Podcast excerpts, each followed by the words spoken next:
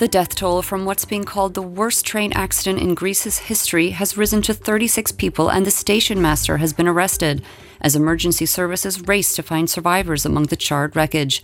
It is not yet known why the two trains collided.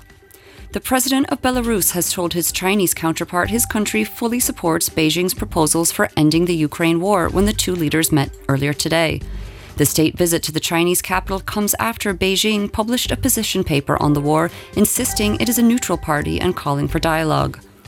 Serbian President Alexander Vucic has vowed to never recognize Kosovo after refusing to sign an EU backed deal aimed at normalizing ties between the rivals, following failed talks this week that aimed to deliver a breakthrough.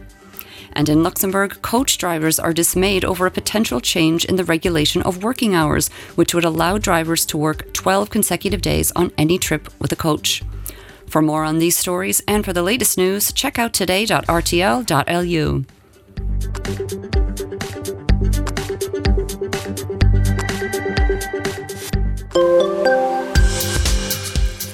Quick look at the weather now staying sunny and windy for the rest of the day with an afternoon high of 6 degrees and evening lows of between 0 and 2 degrees.